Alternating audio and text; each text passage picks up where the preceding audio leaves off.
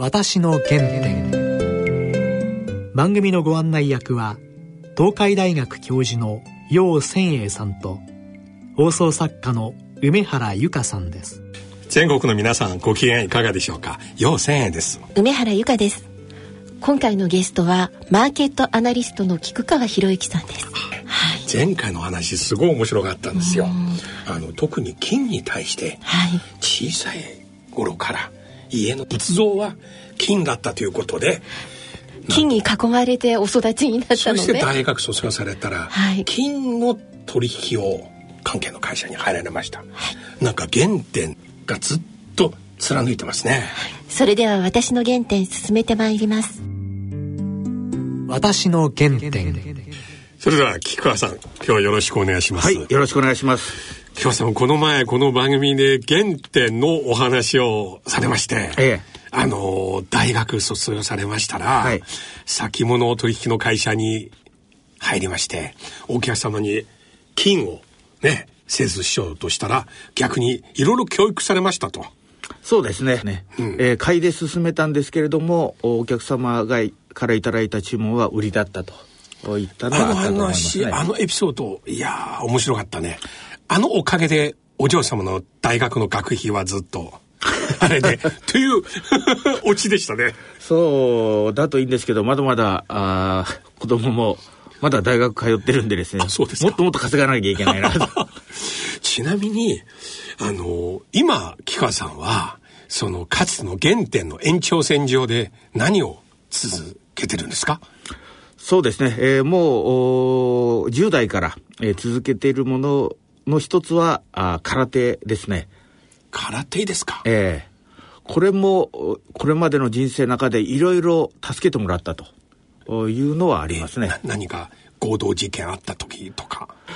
まあ、強盗事件はなかったんですけれども、お渋谷で、ええ、親父狩りにあった時に、やっぱ空手が助けてくれたと、言ったことありましたね。いやあえてアンラッキーですね。ええ、そういう木川さんと出会っちゃって。ただ、ニューヨークにいた時は、ええ。えー、ウォルドルフ・アストリアホテルから、ええ。えー、当時クリントン大統領と、うん。えー、ヒラリーさん、うん、裏口から出てきた時にね、ええ、挨拶しなきゃいけないなと。と近づいて？近づいて挨拶したら？挨拶する前に FBI にいきなり。いきなりあの投げ飛ばされて抑えられましたね。あの時はやっぱまだまだ空手の腕は未熟だなとそうですか。今前半聞いたらブルース・リー的な動きするかと思っちゃいましたよ。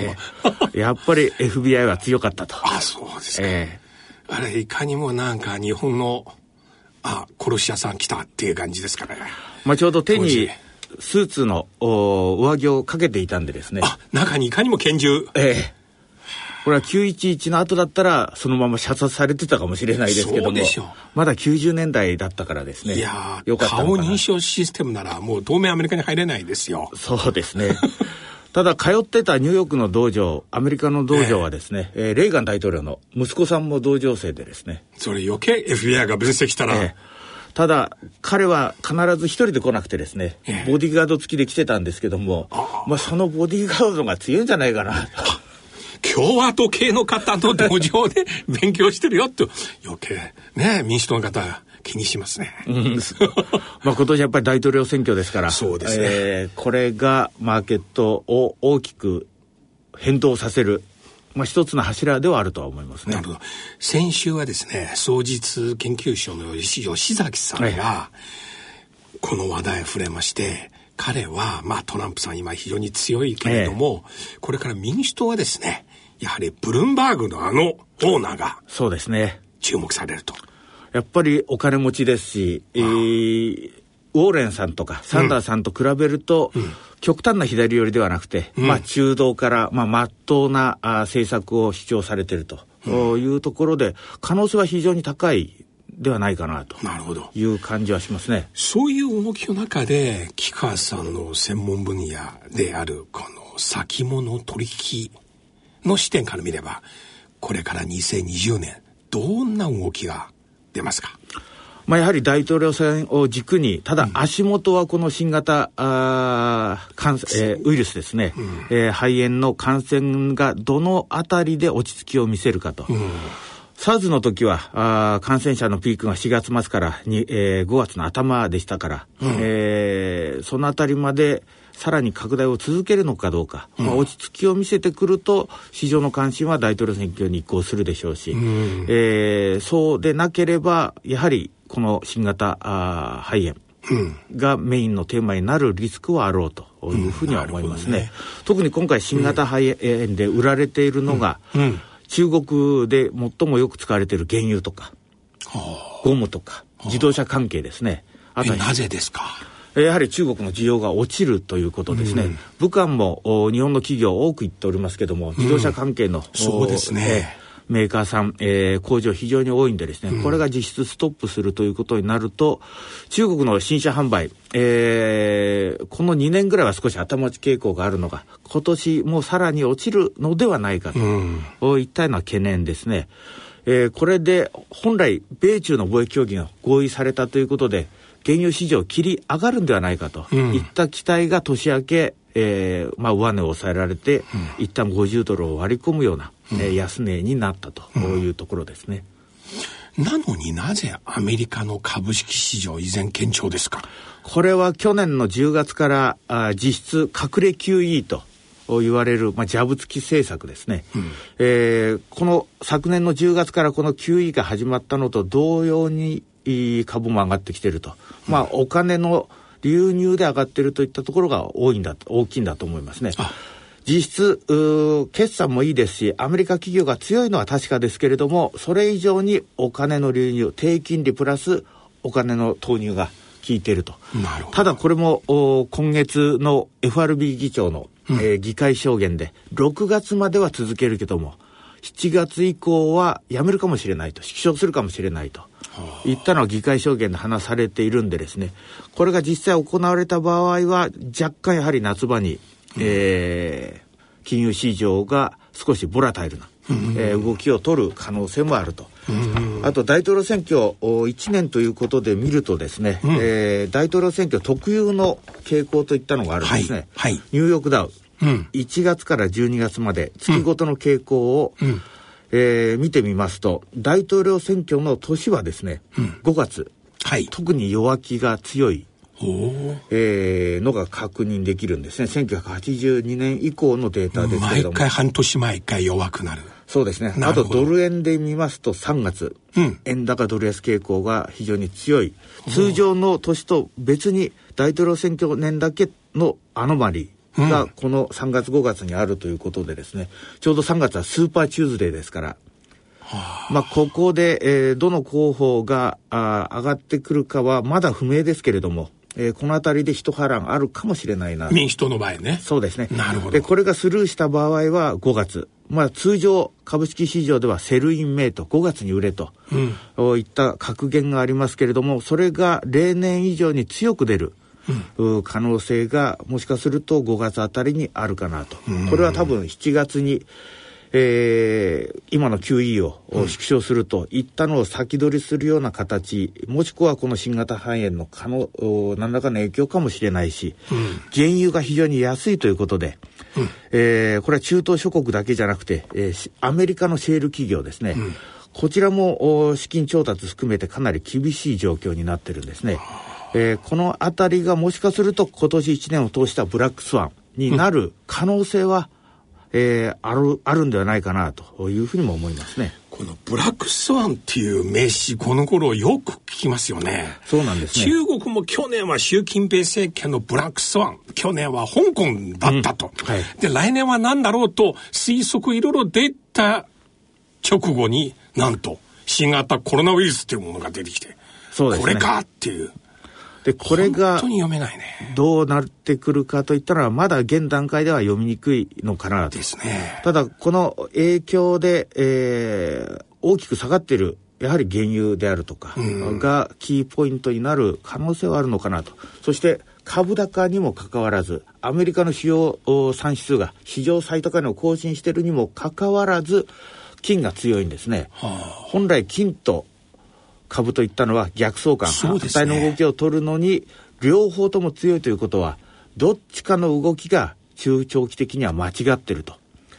いうことですから、今年1年を通すと、今現在は両方とも高いですけれども、まあ、大統領選挙の結果が出たあたり、もしくはその前倒しで、夏ぐらいには、どっちからが大きく下がっている可能性は重々にあろうかなと思います、ね、これまでの歩みの中で両方高くなることはあんまりないよね。ないんですね。一時的にあ、えー、同じ上げ、同じ下げが、うん、あ一時的にあっても、究極的には最終的にはあ逆な動きをたどるということで、今の市場最高値の株高がまだまだ続くのか。うん、ただこれに対してはやはりクエスチョンを見てる向きも多いと。うん、あとはドルですね。今年、えー、選挙の年ということで FRB は金利を引き上げることが難しいだろうと。うん、えー、金利面からはドルが買えないと。そうすると、ドルに対しては、あ金もこれ逆の動きを取りますから、ドルが上がらないんであれば金を買おうという動き。なるほど。もう一つは中国が進めているデジタル人民元、うん、そうですね。ついこの間すごい話題だったけど。ええ。これが、まあ今年どうかはわからないですけども、中期的に本格的に広まっていくようであると、ドルの基軸体制、これが揺らぐんではないかという見方はあり、それに対して金を保有しようという動きが、これは中央銀行の間で出てるんですね。去年も一昨年も中央銀行の金の買いといったのは過去最高。これを更新しているんですね。えー、これは見方はいろいろありますけれども、中長期的に今のドルの基軸体制、これに何らかのやっぱり揺らぎが出るんではないかと。まあ少なくともこの頃の新型ウイルスなどの想定外のことを通して各国とも危機管理対策として何か備えるために金を買い増しですね。安全資産として、えー、買い増してると。うん、まず長期的なあスタンスで動く中央銀行が大量に買ってると。うん、そして年金基金などが投資する金の ETF ですね。はあ、これもお過去最高水準まで積み上がってるんですね。長期のお金、中期のお金にかなり、えー、金にお金が流れていると。なるほどね。そして短期的な資金、これはファンドであるとか、うん、えー、1週間とかあ、これぐらいで回転するような短期の、うん、おお金も同じく、やっぱり金市場に流れているんでですね。短期的な買われすぎに対する調整といったのは多分あるとは思うんですけれども、うん中長期的なお金といったらもう買ったら買いっぱなしですから、うん、これは値行きのように価格を支えるということで、うん、えー、それを考えると今の金高株高年末どっちが正しかったかというと、うん、金の買いの方が正しくなるのではないかなというのが今の私の見方ですね。なるほど。ちなみにこの中国経済ですね、少なくとも私は日本に来て三十数年経ちまして、ほぼ中国の改革開放とともにずっとね、中国の変化見てきたんですよ。これまで何度も中国経済間もなく崩壊とかそういう話、日本でいくらでも出ましたが、だけど、今回はね、崩壊とは言いにくいけれども、少なくとも私ここ30年間見た中で、一番深刻の状況ですね。まず現在、もう本当に多くの中小企業は、ようやく、あの、延長、再延長の春、はい、その春節の休みが、から、ね、職場復帰になりましたけれども、しかし、個人消費冷え込んでますよ。うん、そうですね。あの、画像を見る限りは街に人が歩いてない。で、みんなはね、いや、苦しい。家賃払ってるよ。お客さん来ないよ。このままどうする？ということを WeChat 上に結構出てますよ。出てる、流れてる。あと民間企業の経営者は資金繰りは厳しいと。うん、で、もう政府早く減税しろという声。そうなんですよ。このやはり中国の景気スローダウン、これ4%台ぐらいまで、えー、伸びが落ちるんじゃないかといった見方が今出てますけども、うん、これもやはり、えー、一つのブラックスワンになる可能性が、うん、あ警戒としては持っておかなければいけないんではないかなとは思いますね。うん、あのー、もちろん逆の見方もありますが、例えば医療関係、うん、あるいはマスクや防護服とか、うん、そういったものは、これからかなり需要が出るだろう。しかし、景気全体から見るとですね、まず地方からの、その出稼ぎ労働者、一旦北京、上海に予定通りに戻れない人多いです。うん、今は。北京とか上海、この住宅地じゃないですか。はい、今、ご存知でしょうか？住宅地中国必ず守衛さんついてますよね。えー、入るには、この住宅地の住民しか知らない今日の暗号あるんですよ。えー、必ず。暗号は守衛さんから聞かれるんですよ。で、中古で、例えば、うん、ゆえりゃん、お月様、うん、あ、どうぞ。そんなこと、まるで戦争時代みたいな、やってるんですよ。えー、で、北京市内で普通の、あの、肉まん売る小さいお店ありますよね。えー、どうやって売ってるかっていうと、あの、神玉でお客さん近づか、近づかないんですよ。えー、2メートルぐらい離れたところに、道路沿いに一つの椅子を置いて、それでお店から椅子まで板一本 かけて、まるで滑り台みたいなさ、感じで。それで、こちらお客さんが道路沿いに立って、携帯で、あの、スキャンするじゃないですか。お店が肉まん、包んだ肉まんと、QR コードついてる紙、わーっとあの滑り台から流して、お客さんがスキャンして、持っていく。うん、接触しないですよ。そうですね。ですから、あの、あの、火鍋のお店が、軒並みなんかクローズしたといったニュース流れてましたけども、うん、まあ接触に関しては皆さん非常に神経質になってるんだと思いますね。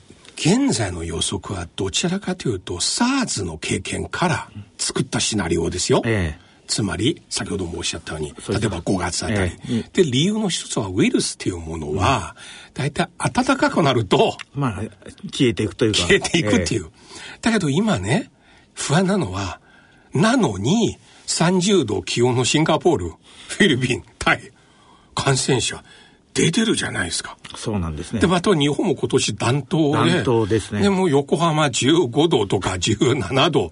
なのに増えての中、うん、結構増えてるじゃないかと。えー、違うじゃないかと。そうですね。で、ウイルスもやっぱり変異していく可能性があるんでですね。えー、で、今回熱出なくても感染力を持つとか。うん、まあそうするとこれ、日本にとってはいいシナリオではなくて悪いシナリオですけども夏に予定されているオリンピック、えー、森さんはやるというような話を今月されましたけれども、うん、これも春先に沈静化しないとちょっとブラックスワンとして遺棄される可能性はあると思いますね。で日本経済はまたもう一つこの中国からの観光客、インバウンド。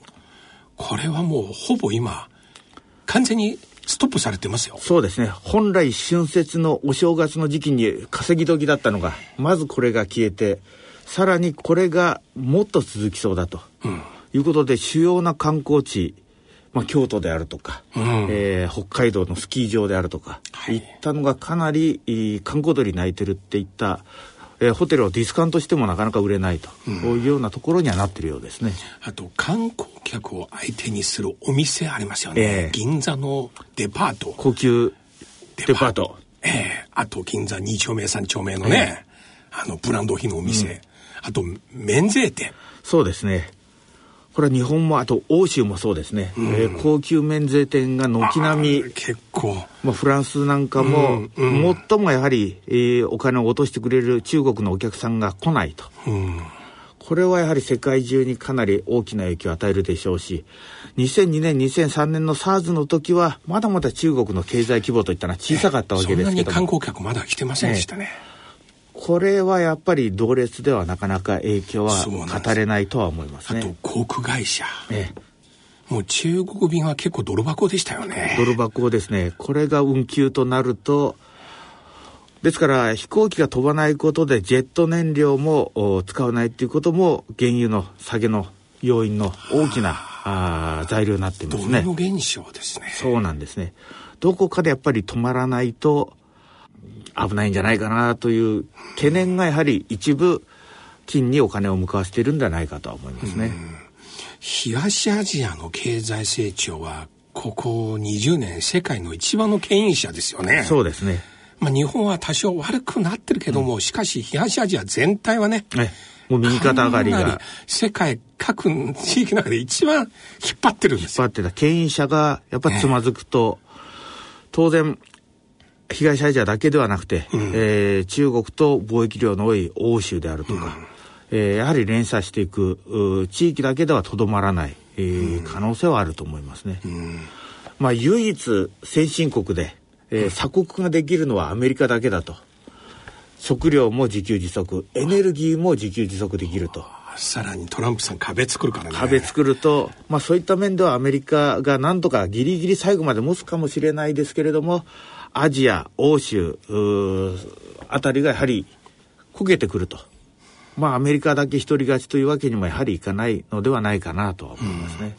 日中はもう完全に来ても切れない総合依存ですよね。そうですね。もう自動車見てもサプライチェーンは中国で作ってるとか、えー、販売感染者も中国で、そうです、ね、もうお互いにアパレル製品だけじゃなくて、もう全部。で、まあ一時尖閣でちょっと緊張状況ありましたけども、うん、トランプさんになってから再び日中の関係は、まあいい方向に流れて、えー、本来私も今年春節明けは、あ春節明けの講演会が予定されていたんですけども。中国ですか中国、台湾でですね。これ軒並み、まあ、今年は。キャンセル。キャンセル。されました。延長と延期と、無期延期ということでですね。無期延期じゃあ向こうもいつまでか読めないまだ読めないということで、とりあえず3月まで予定されてた分は全てキャンセルになって4月以降どうかと。いうような感じですね。そういう場合、この番組を台北で聞いてくださいって。ぜひぜひ。そうですね。えー、僕、同時通訳しますよ。よろしくお願いします。こういう時こそ、早めに先行きを読もうと。そうですね。でも今回、まあ日本のちょうど311の時も、うん、えー、世界各国からやっぱり応援が頑張ろう日本ということでいろいろやっていただきましたけども、今回はやはり中国に対して、まあ日本を含めて。日本の政変は中国ですっごい報道されてますよ。えーもう、武漢頑張れと、じゃよと。あの、じゃよ、武漢、あの、大阪心斎橋のね、えー、あの看板、えー、中国人がみんなあれ感動しましてね。あの、昨日ね、中国で、日本の松山バレー団、バレー団、ね。あの、かつて中国でかなり交流あった、松山バレエ団のバレリーナの皆さん何十人ステージの上から中国語で「じゃあよ武漢」「じゃあよ中国」と叫んだ動画をねすごい流して中国の皆さん見ててすごい泣いた人いくらでもいますよ。そうだと思いますね。うん。あと中国の証券会社とか、うん、えー、のホームページやなんかも開けるとまず最初に「じゃあよ武漢」じゃあよ中国がまず出てきてそこからあの通常のホームページに移る会社多かったです、ね、だけど一方では、ね、あえて言いますが「じゃあよ武漢」頑張れ武漢と言いながら武漢の方近くにいらっしゃるとすぐなんか全然違う態度と目線というのも一部でい。いや、一部だけじゃなくて、かなりそういう現象起きてますよ。うん、部下の方に対して、全国至るところね。あの、いろいろこと起きてますよ。部下の方に対して。ホテルはチェックインさせないとかね。えー、うん、かわいそうに。うん、うん。ある部下の方、ウィーチャットで帰ったんですよ。えー、あの、車運転しながら、泊まるところ探して、全く泊まらない。ところないんですよ。で、今度、武漢大学卒業した、あの、ホテル経営で成功した方いるんですよ。全国でチェーンのホテル持ってるんですね。ええ、それ今度、もう部下の方は私のホテル泊まれって。それで、その彼のホテルのリスト出したんですよ。えうん、これはなんと中国版グリーンブックと呼ばれてますね。ね、あのアメリカの映画。ええ、ね、1964年、黒人がアメリカ南部で泊まれるホテルのリスト。これ中国版グリーンブックって呼ばれる。部下の方に対してこんな態度を取っちゃいけないよと。えー、で僕この前あの日本の千葉県勝浦。勝浦、えー、はい、あのホテルで泊まった198人の方、に対して、うん、あの勝浦の住民の皆さんは、うん、彼らが部屋から見えるビーチの、ところで応援ところで、ね、応援の頑張れとかいろいろ書いて、あと彼ら無事で隔離からね、うん、解放された時に、その竹のね、灯籠ですか、ええ、わあ、3000個ぐらい並べて、うん、を紹介したのよ。ええ、みんな、いや感動しました。それ僕すぐ、部下の方に対して同じことやれって。と言っても、なかなか。うん、ね。どうですか？これからそういう。日中関係の動き。私は今回ね日中関係ある意味では中国側から見れば日本に対する認識イメージすっごい変わった。あうん、お互いにウェブ上で書き込みのところでこれやっぱり SNS がやっぱりすごい。おかげだと思いますね、うん、あの当時日本車叩いた方出てこい。まだやるのか。お前ら恥を知れ。とかね。こういう、うん、で金あのー、この前安倍首相のご提案で、ええ、あの日本の国会議員一、人でね5,000円寄付しましたね、ありましたね。これ中国でカーで相当大きく報道されました、うん、まあ、最初はみんな人民元かと思ったんですよ。5,000元ね、その後日本円の5,000円だと。また話がいろいろ出てきて、うん、でも私はそれでもいいと思いますね。ね国会議員、ええ、象徴的意義大きいじゃないですか。特に日本のことわざで災い転じて福となすと言ったのがありますけども今回の新型肺炎非常にまあ厳しい出来事でありますけれどもこれをきっかけに転じて日中関係が、うん、あ良い方向でこれが転機となって拡大していくと良いなというふうに願いますね。あの空手をされてらっしゃる、はい、ちなみに最後ですが、その空手はあの何流ですか？いろいろありますよね。そうですね、えー、自分が習ったのは極真空手という空手ともう一つ沖縄の空手ですね。二つ？二つ習ってますね。もう一つ空手ではないんですけども日本憲法と。三つを今毎週。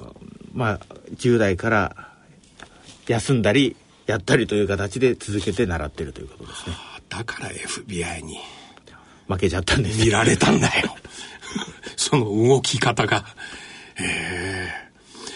ー、またこれから動きがいろいろ出るときに、はい、ぜひえ。あのお願いします。了解いたしました。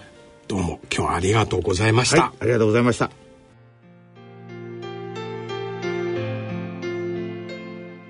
私の原点いやー、岸川さんの話やはり面白いですね。非常に先行き不透明ですよね。新型肺炎、うん、それに伴う経済的なね影響。ですね。はい。あのそんな中、はい、今日私今の話聞いて一番印象的なのは非常に珍しい金と株両方上がってるということ。そうですね。金はねリスクが高い時に金が買われる。この2つ両方一緒にあるのはなかなかありえないですよね。はい、なのに、一緒に上がってる。そして木川さんはこの状況ずっと続くわけがない。そのうち一つだけ高くなるもう一つ下がる。まあ木川さんはどちらかというと金の方が高い状況続くじゃないかと。やはり各国の中央銀行は、はい、このリスクそうですね。金融緩和に傾いてますもんね、のために金を買ってる、はい、また世界の大手年金機構も金を買ってる、これはやはり重要ですね。一方でアメリカのね大統領選に向けて株が上がるという話も毎回出てきますけれども、うん、そのあたり注視していきたいですね。すね。はい、はい、またそのうち木川さんにいろいろ新たな動きを聞きますね。はい、はい番組では皆様からのご意見ご感想をお待ちしています。宛先です。郵便番号105-8565ラジオ日経私の原点の係まで番組のホームページからもご投稿できます。またこの番組は、ポッドキャスト、 Spotify、オンデマンドでいつでもお聞きいただくことができます。詳しくは番組のホームページにアクセスしてください。それではそろそろお時間です。お相手は、葉千栄と梅原由香でした。